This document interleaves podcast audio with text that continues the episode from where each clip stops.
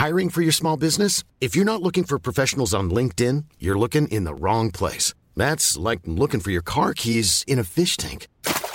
LinkedIn helps you hire professionals you can't find anywhere else, even those who aren't actively searching for a new job but might be open to the perfect role. In a given month, over 70% of LinkedIn users don't even visit other leading job sites. So start looking in the right place. With LinkedIn, you can hire professionals like a professional. Post your free job on linkedin.com slash people today.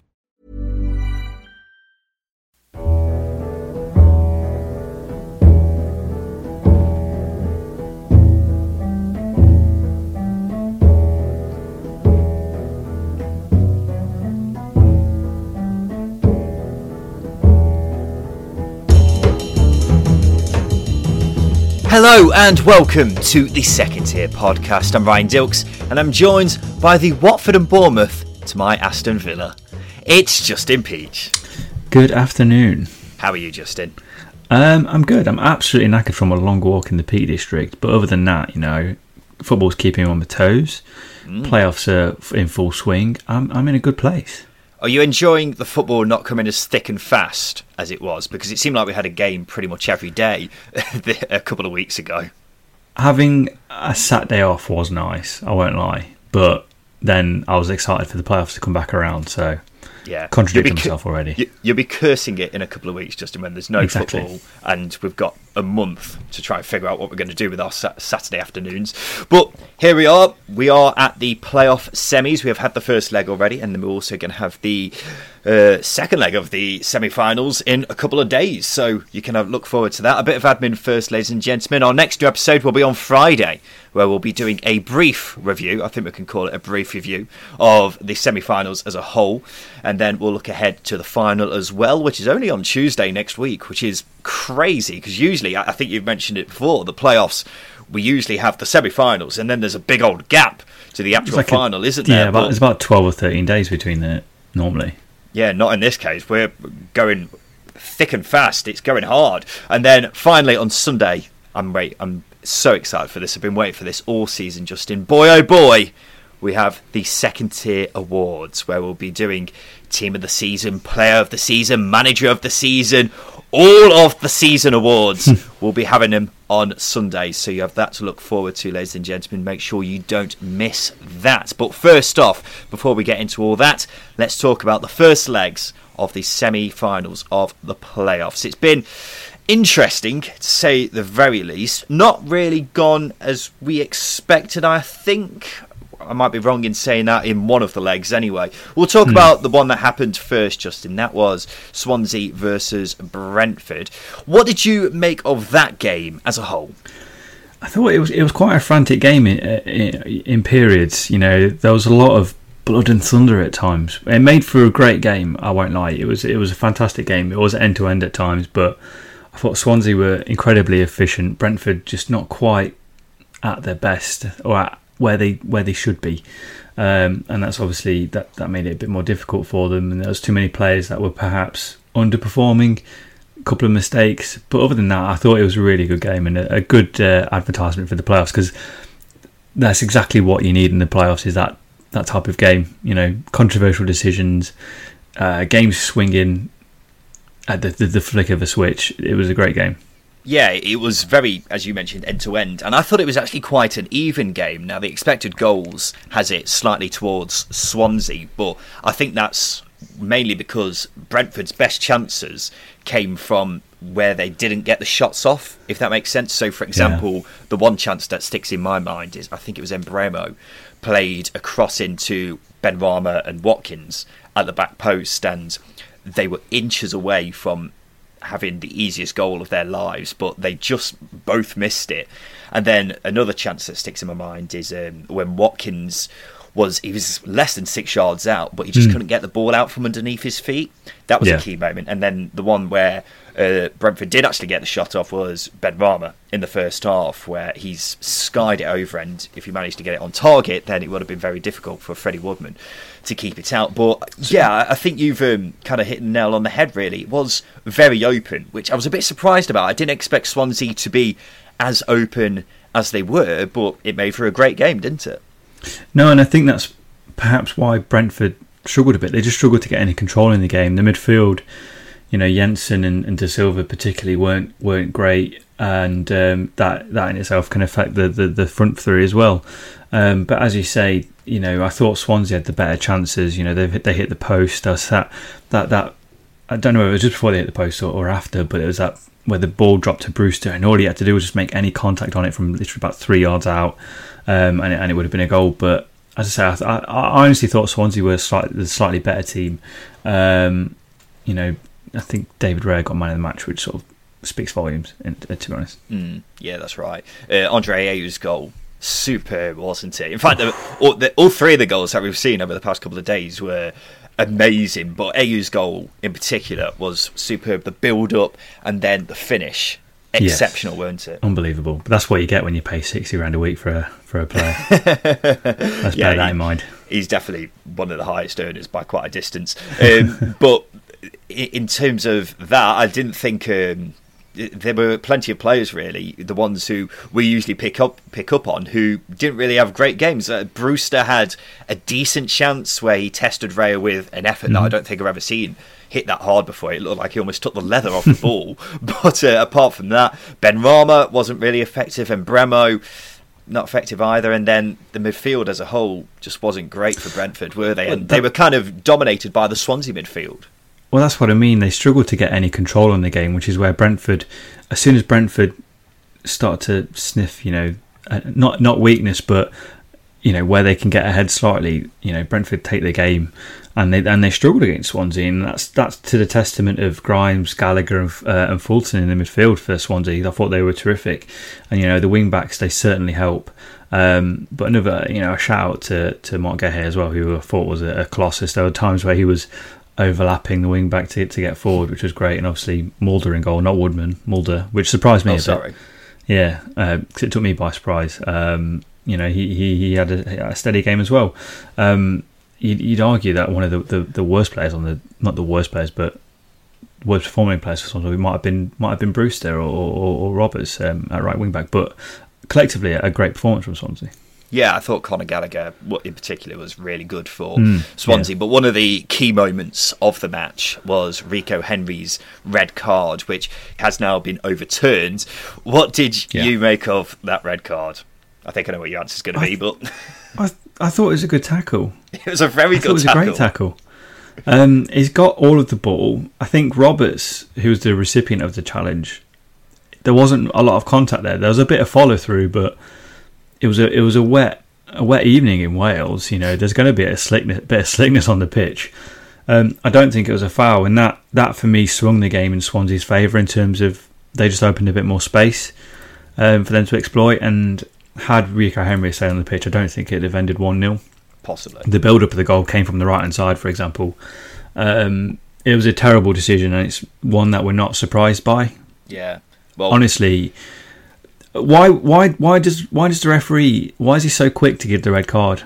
I think in that situation. I think the main reason why he's given the red is because of the reaction from the Swansea players. Because as soon as it happened, they were all gathering round like it was a dangerous tackle. And when it first happened, and it wasn't until I saw the replay afterwards that I thought, "Hang on a minute, that was a good tackle." But at the time, I thought, "Oh, that must have been pretty bad because of the way the Swansea players were reacting." But as I say, once you see the replays, it's pretty clear that it wasn't actually that bad a tackle. No, you've got a linesman close to the to the action there and a fourth official. Consult yeah. them before you make a decision, especially a decision that can swing a game like that in a high profile decision in a in a high profile game. Unfortunately, I'm not surprised. I'm not going to name the referee because people are just going to not hound him, but build up an opinion. But this referee makes makes those sorts of decisions. He makes it about him in these type of games, and that shouldn't be the case. And it's something we've we've spoken about too many times, and unfortunately, that might have swung the game in Swansea's favour. And obviously, you know, there's another leg to go, but still, going in one 0 down is, is is an uphill battle.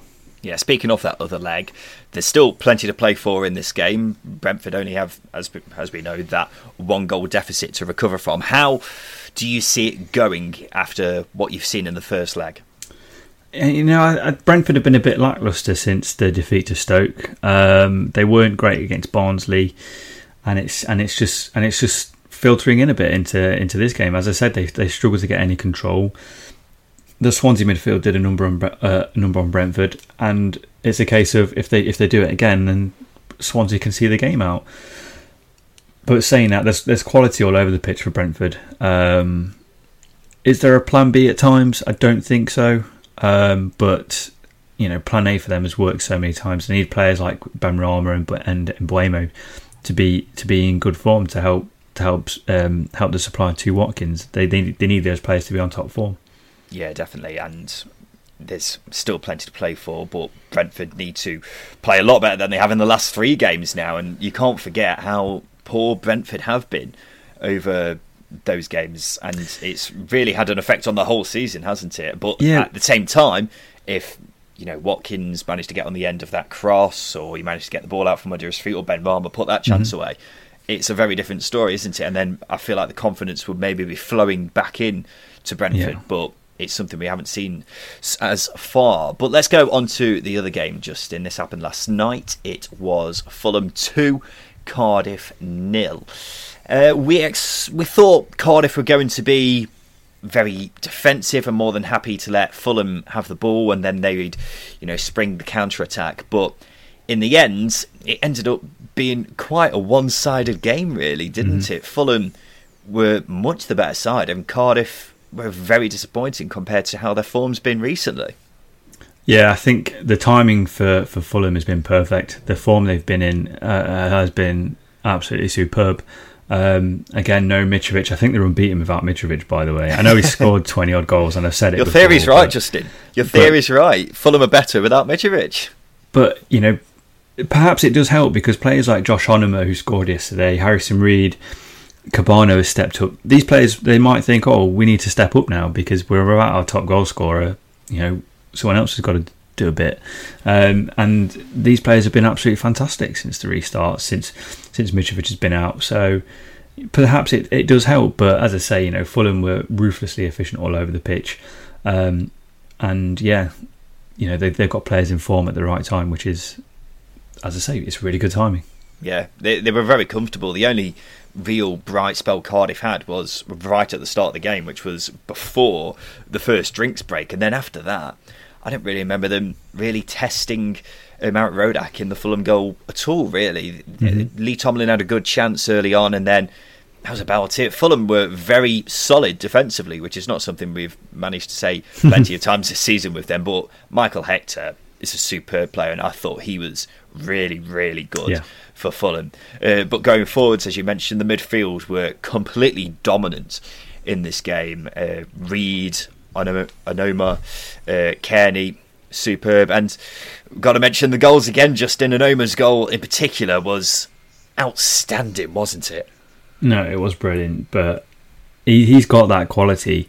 Loan spells for him haven't worked out in the past, but he seems to have found a bit of a place at, at Fulham, and it's working out for him again. Especially since the restart, he's he's really stepped up, and he's he's been the player we've all, well, anyone who signed him on Football Manager has expected him to be. Um, and the same with Kebano, really. The, the guy didn't have any goals before. He hadn't scored for three years before you know, a couple yeah. of games ago, and he's he's whacked in what three free kicks in a row. Something no, like yeah, one under the wall, two over the wall. Yeah, yeah, I think you're right actually. Um, yeah. But yeah, he's really stepped up. All these players seem to have stepped up. I didn't think Bobby Reid up front was great. Um, whether Mitrovic comes in in the second leg, I'm not too sure, but uh, we'll no, have to wait and see. What, what's that? What's actually happened to Mitrovic? This has passed me by. I think he picked up an injury. I, was, I watched the pre-match uh, build-up, and he just he just it might have been an ankle injury. We're not too sure, but it's just um, a small injury. Um, but then again, that's that's one thing Fulham do lack is um, an available backup striker. Abubakar Kamara filled in pretty well earlier on in the season, but Bobby Reid for me, I don't quite fancy him as a central forward. More than yeah. a he's more of a winger or a second striker, as it may. Yeah, he was fairly anonymous actually in this whole game, but it didn't stop Fulham winning in the end. What, what did you make of Kebano's free kick? Actually, I just wanted to ask you about this because it was. I mean, he he couldn't have done much more. It was a brilliantly taken free kick, but I thought Alex Smithies. I thought his positioning for the free kick was a bit off. It seemed like, um, even though yeah. Kebano did place it as well as he could have, Smithies didn't really give himself much of a chance by standing way too far to the other side of the goal, and that's Yeah. not the first time he's done that this season. Uh, well, I mean, I'm not a goalkeeper, so I'm not gonna sort of pretend I know I know what the right position is for a goalkeeper is. But you know, the only player that jumped in that wall was Sean Morrison, for example. But that's the other thing the commentators were saying on the yeah. game, wasn't it? And I thought, oh, it's a bit of a lazy assessment. But then you see the replay, and it's like, actually, no, there was there was two there that could have jumped, and it might they might have got a nick on it, might have helped it over the bar, or it might have slowed it down for Smithies to to smother it. Um, but they didn't jump. Only Morrison did, and you know that didn't help. But no, no, no, no taking away from Kebano. It was a sweetly hit free kick, and I said it right before he, he ran up for it. It's like, yeah, this is going to be a goal. You can just tell sometimes. Maybe the Cardiff Wall was a bit worried that he might do the under the wall trick again, which He's he only it did. once.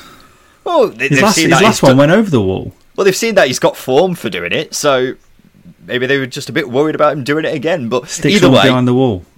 well, that's um, the obvious answer, isn't it? But I mean, you take a man away from potentially marking an attacker, but nonetheless, let's not take anything away from Fulham because it was a well executed uh, win, and it leaves Cardiff with not much chance in the second leg. Would you say? I mean, we've seen history over, overcome history. Is that a right the right phrase? Last No. season with No, with but I know what you mean. yeah, they they they. I, d- I don't even know what the saying is, but a two goal deficit is is quite a climb, but it can be done. It can be done. There's, there are teams that have proved it in the past. Um, so I'm not going to rule Cardiff out just yet, although because they are more of a defensive side than they are attacking, it is quite hard to see them t- overturning a Mm. two goal deficit to a team that is in peak form at the moment. Yeah, they were relying on definitely getting something from this game, weren't they? Because they're Mhm. not the most free scoring side, and Fulham have looked fairly sturdy defensively. So Yeah. it's going to be very difficult to see Cardiff turn this around. But this is the playoffs; anything can happen. Justin, right? That's the end of part one. In part two, we'll look back on the news from the past couple of weeks, including new managers in the Championship, Justin, and of course the Craig Bryson pub quiz. Don't go away.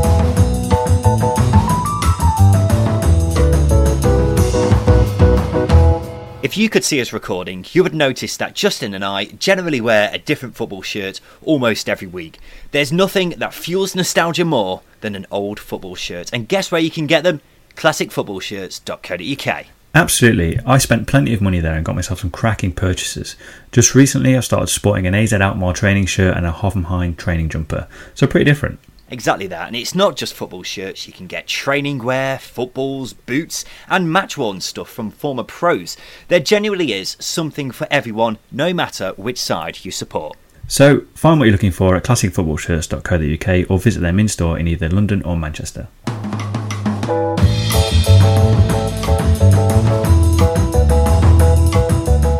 Welcome back to the second tier podcast. Right, let's get into the news from the past week, Justin, because there has been a lot going on. But we'll start off with some new additions to the Championship, Justin, because Watford and Bournemouth have been relegated from the Premier League. Are they welcome additions to the Championship, Justin? what do you mean by welcome? Do you, do you want me to stand by the doors with the with my arms wide open? Just come on, come on, guys. Maybe, not pat you on the hugging. Not hugging. You can't be Oh, doing that, sorry, yeah, yeah. Justin. Yeah. One metre, please. But are you welcoming them in? Um, I think so. I'm I'm very intrigued as to see how they, they cope because they you know we've seen Watford their recruitment strategy is utterly bizarre. They share players with Granada and Udinese, and it's worked in the past. And it'd be interesting to see where they go now. Bournemouth, they're going to have to sell a lot of players because of their wage bill compared to, you know, they're a small side, small town side, so they're going to have to sell a lot of players. Again, it'll be interesting to see how they parachute down into the into the championship without without having a massive impact. But they've got really good young players. You've got Lewis Cook. We forget about Lewis Cook, Dom Solanke. There's some good talent. Chris Mepham, uh, Lloyd Kelly. There's some good players at Bournemouth. So they might they might surprise people. Yeah, way. I find these two very interesting because I've basically been spending the whole day racking my brains trying to figure out how they'll do because. Well, I've already seen, you know, Premier League fans, and I don't mean like Southampton and Brighton fans. I mean Mhm. like, oh, Man U and Liverpool fans on Twitter saying, oh, Bournemouth and Watford, they'll go straight back up. That's not how It's the not Championship that, works, I'm afraid.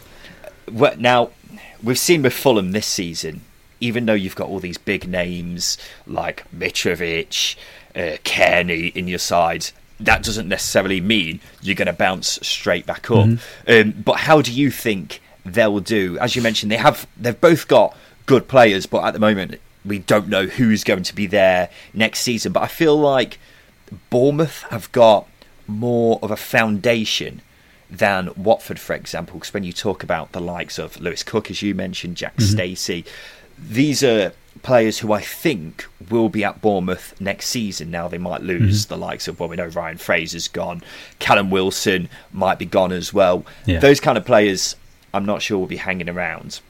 And then with Watford, I've already seen the likes of Deulofeu, Ismaila Sarr. They look like they're going to be heading out the door. We don't know how these squads will look um, at the start of the season, Justin. Yeah. But if you had to take a guess at how their squads will be looking, how do you think they would do? Um, I, I honestly think Bournemouth, whether Bournemouth come back up or not, depends whether Howe stays, Eddie Howe stays. I'm not Eddie Howe's biggest fan, but I think he's suitable for Bournemouth a bit like Dyche is at Burnley.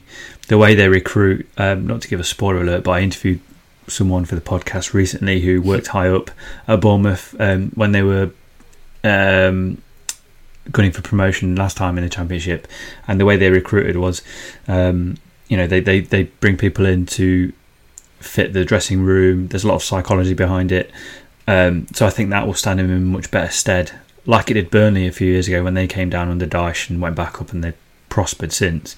I think that will suit him better. Watford, it's a bit of a oh, it's really really hard to pinpoint Watford because. Mm because of how they they they structure themselves. You know, it's they sack managers freely. You know, Jokanovic took them up, and he left at the end of the season. They brought um, Quique Sanchez Flores in after that. It's really hard to put your it's, finger it's on. Very exactly. hard to keep track. Yeah. you need a you need a detailed timeline as to who managed them and when.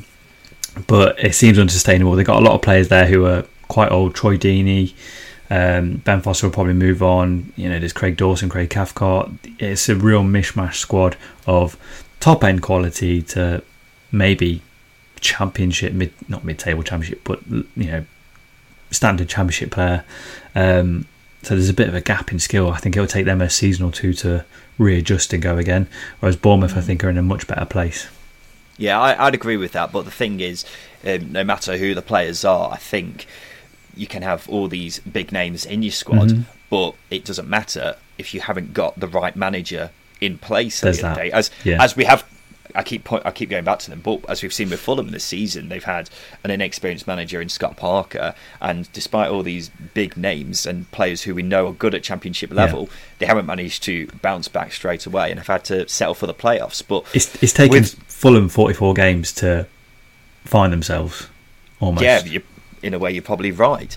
Um, and we don't know if Eddie Howe's going to hang around. He seemed very um, sceptical about that in his uh, post-match presser after the game on Sunday.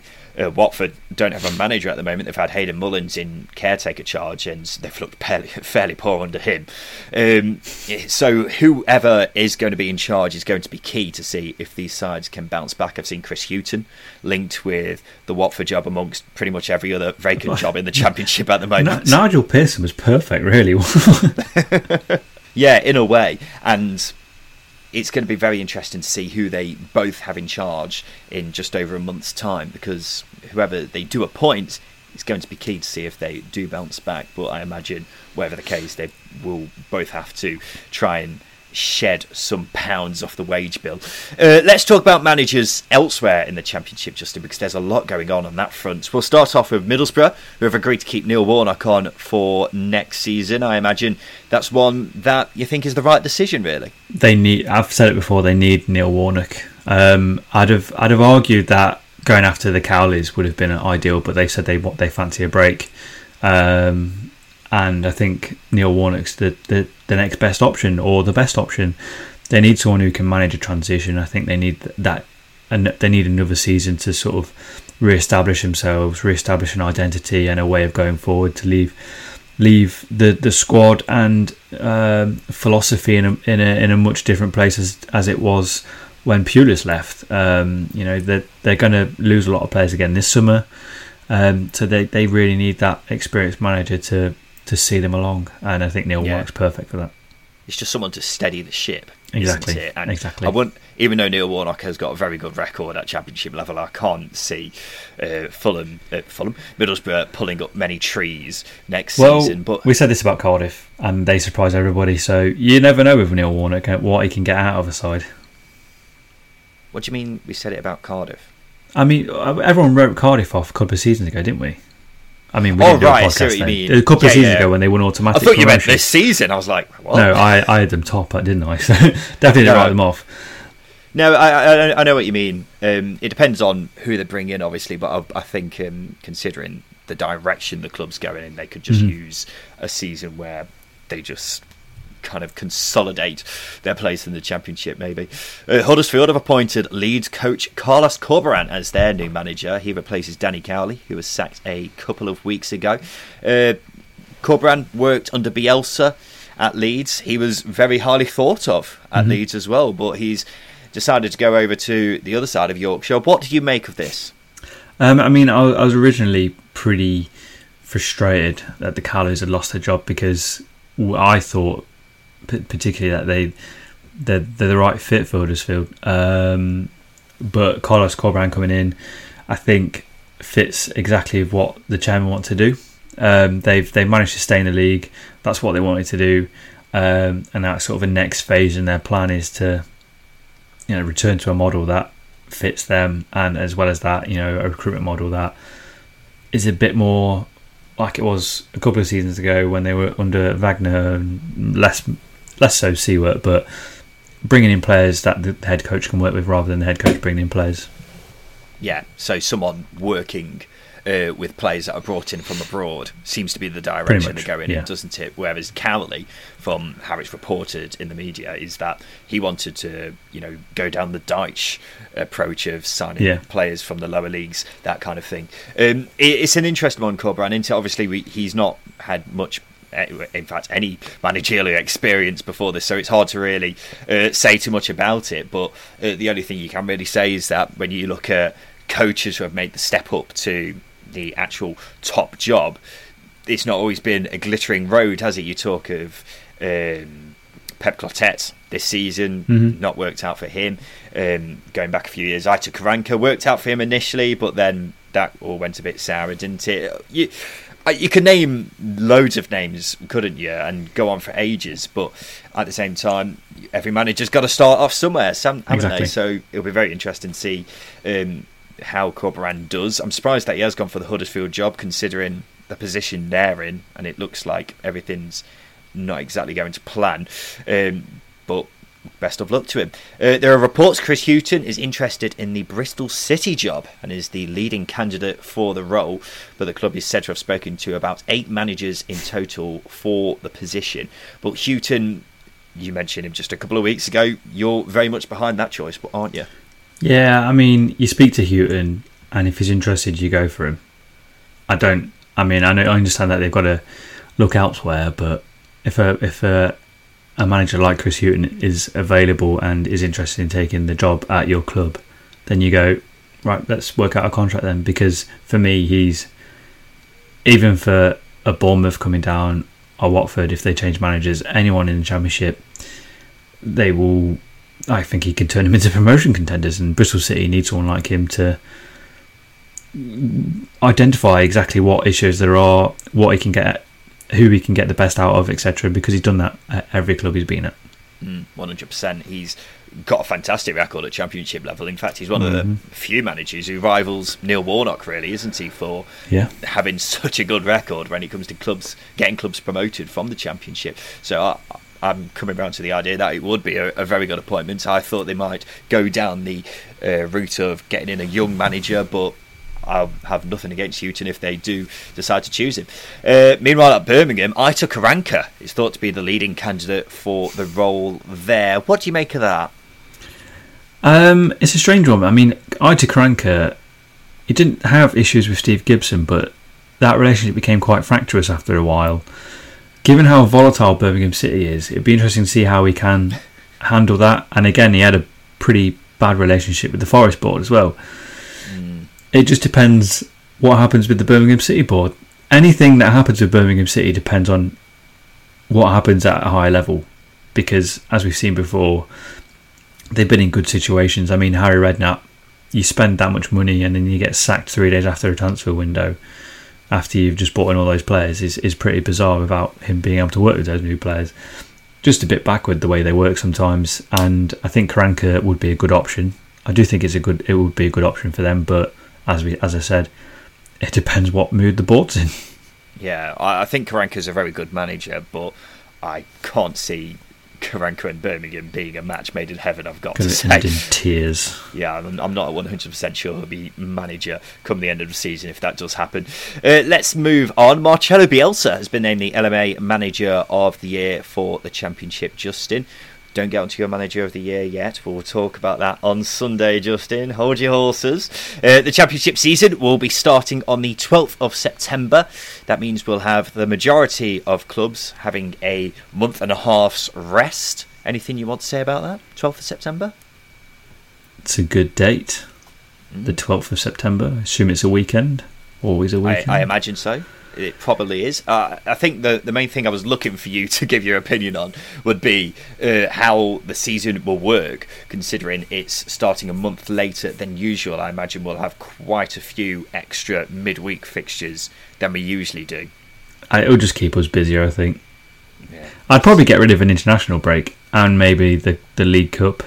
Well, I did don't say this ages ago when we had the whole coronavirus lockdown break, and it doesn't seem like that's going to happen, which just doesn't make any sense to me whatsoever. It seems like players are going to be even more knackered than they already are, and when you consider you've got Euros the summer afterwards.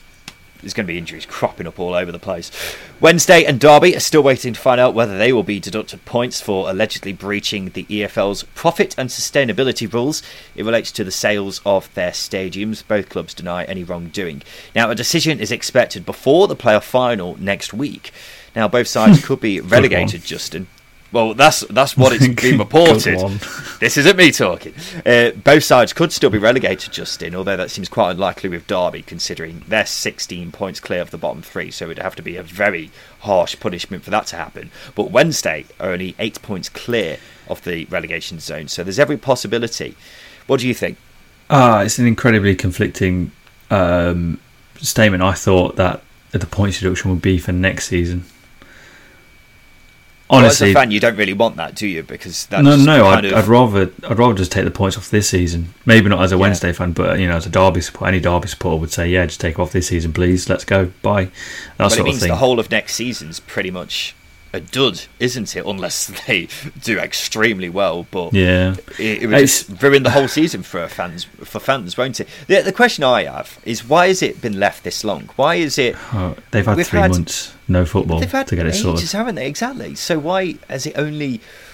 Why are we only getting a decision just before the end of the season? It makes no sense to me whatsoever. It's, it's, But- the, the, the thing. The thing is, I, you know, jobs have still been able to function during lockdown over video call. So Yeah. there there are three months with no football where this could have been sorted. I know it's a bit more of a headache, but Yeah. it just highlights again the, the sheer incompetence of the league. Mm. I'm sorry, In fairness, it's. Right. in fairness, they have had to deal with deciding when the season is going to resume. But Yeah, there's, still, there's been a lot more still, to do. yes, still, I, I think it, it's there's no excuse for it taking this long to be decided. A couple of other bits just in Coventry City. We're playing at St Andrews in Birmingham again next season. They have, though, announced plans for a new stadium which will be built in five years' time. Uh, quite upsetting, really, isn't it? That Cov are going to have to be playing in Birmingham again, and this all comes down to the long-running dispute that's going on between Coventry City and the rugby club Wasps, who currently own the Ricoh Arena. Uh, for anyone who hasn't kept up with the latest updates, it's all because talks have been taking place, but apparently Wasps have been insisting on this indemnity clause, which means Coventry would have to pick up losses on behalf of Wasps. Now, Cov said that's the case, that a decision, that a, a, an agreement's not happened, but Wasps have said that's not the case, and it's very much a case of he said, she said. and it doesn't seem like it's going to be solved anytime soon. It's good news that a new stadium is going to be built in 5 Mhm. years' time, but five years is a long old time, so it seems like Cov fans won't be seeing their team playing in Coventry anytime soon, Justin. Uh, finally, speaking of Birmingham, they've decided to retire the number 22 shirt of Jude Bellingham, with him set to leave the club for Borussia Dortmund. He's made just 44 appearances for the club. We, we spoke about this in the last episode, Justin, Yeah. but it's we've had a couple of days to kind of just get it through our heads. It still makes no sense to me whatsoever. Let's get on to some transfer news, shall we? Because there's been a few that have happened over the past couple of weeks. These are just the confirmed deals. As mentioned, the big one is that Jude Bellingham's move to Dortmund is now confirmed. No surprise there. Norwich have been very busy already. They've signed Jacob Sorensen from Denmark and Bali Mumba from Sunderland. Bali Mumba's someone who's been very highly rated for quite Mhm. some time now. Uh, another club who have been busy is Coventry. They've signed Ryan, Ryan Giles on loan from Wolves, Marcel Hilßner from SC Paderborn, and Callum O'Hare from Villa. Uh, O'Hare's someone you're a big fan of, isn't it, Justin? Yeah. No, yeah, he's, he's a Cheers, Justin. you know, he's a, he's a tricky playmaker, and um, he he dominated uh, League One last season. Uh, and again, I think he's he's just very smart signing. Um, and Coventry City have made some very smart signings already. Mm. Um, They've not messed around, have they? They've No, definitely they've made the going. most of the extra couple of weeks that well all the other clubs in the championship Yeah. have been playing. They've made the most of the sign of the time that they've had. Uh, goalkeeper Ilan Meslier, uh, Ilan Meslier's loan at Leeds has now been made permanent. Ryan Woods has had his loan spell at Millwall extended for next season, which is weird because I don't know if this is 100% true because I tried to confirm it but couldn't find anything on it. But on Twitter, I saw Stoke fans saying that his contract at Stoke is now actually expiring at the end of next season. So why you'd send someone on loan instead of selling him? But I know. they'll But either way, collect, they'll, they'll collect the loan fee, and Millwall might be paying all of his wages. But I thought he might have been able to do a job for Stoke City next season, given that Joe Allen is going to still be laid off. Um, but whatever the case, Millwall have got a very, very good midfielder on their on their books now. yeah, yeah, he's one of the most underrated midfielders in the championship for my money. Uh, Mo Barrow has left Reading to go to South Korea. Completely forgot he was at Reading. Yep, and then him, and QPR brought in George Thomas from Leicester. He's a midfielder who's best known for his time at Coventry. Yeah. Right, Justin. That has been all the transfer news. So let's go on to the Craig Bryson pub quiz. This is the part of the show where I'm going to give Justin six clues about a championship legend who has made over 200 appearances in the championship and will have played relatively recently. All Justin's got to do is guess who that bugger is. So let's get on to the first clue. I've made 236 appearances in the championship, scoring 17 goals. It's not prolific. Um, Not prolific, no. Not prolific. 17, 237 appearances, 17 goals. Ooh. It's, it smacks of a, a defensive midfield, midfielder. Uh, Paul Thirlwell. It's not Paul Thirlwell, but nice to hear him mentioned. I made my championship debut with Blackpool in 2007 at the age of 27. Wow. Uh, 2007, Blackpool. Keith Southern. It's not Keith Southern, but nice to hear mentioned. I've played for three other clubs at championship level, including Wolves, QPR, and Reading. Wolves, QPR, and Reading. What are you thinking so far, Justin? Talk me through your thought process. Wolves, QPR, and Reading. and Blackpool. Casper Gorkšs. It is Casper. Gorkšs. Casper Gorkšs. Ah, was it the Reading bit? No, um, it was QPR. Wolves, QPR, Reading. Uh, I know he played for QPR, and I know he played for Blackpool. Um, the Wolves bit threw me. It was it was a guess out of not thin air, but a slightly educated guess. I completely forgot he played for Blackpool and Wolves, but QPR and Reading, I thought maybe I shouldn't have mentioned them because I thought that might be too obvious. But that's very irritating. The rest of the clues, Justin, I have the unique achievement of getting promoted to the Premier League in consecutive seasons in 2011 and 2012. Did you know that? QPR with Wolves and keep No, who? I, I presume it's QPR and Wolves, yeah. Or was it Reading. and QPR? Reading. QPR and Reading. Yeah, probably. Uh, I retired in 2018 and I was named Latvian Player of the Year on two occasions and have 86 caps for my country. Kaspars Gorkšs, ladies and gentlemen. Big fan of him? I can't really remember him, but he had long hair and And he was Latvian. yeah, so, so as a centre half, tough. He scored quite a lot of goals actually, seventeen goals. Yeah, It's all 17 right. In, yeah, for, for a centre back, it's Mm. not too bad, is it? Right. This has been the Second Tier Podcast. As always, thank you for listening. As mentioned at the start of the show, we'll be back again on Friday for a review of the second legs of the semi finals of the playoffs. And then on Sunday, it's the Second Tier Awards show. It's going to be exciting, it's going to be shocking, but most of all, it's going to be good fun, isn't it, Justin? Well, when we're talking about it, yes, but then when you know supporters and listeners find out that perhaps their The favourite predictable backlash. Yeah, there will be backlash, and it's fine. Please tell us that we're worthless and you hate us and you don't not, not listen anymore. But we know you will. Alternatively, you could just tell us who you think would have Yeah, won that- as well. That's also good feedback. Maybe we prefer that feedback to the usual hate comments. But either way, this has been the Second Tier Podcast. I'm in Ryan Dilks. Have a Justin Peach. Thank you for listening.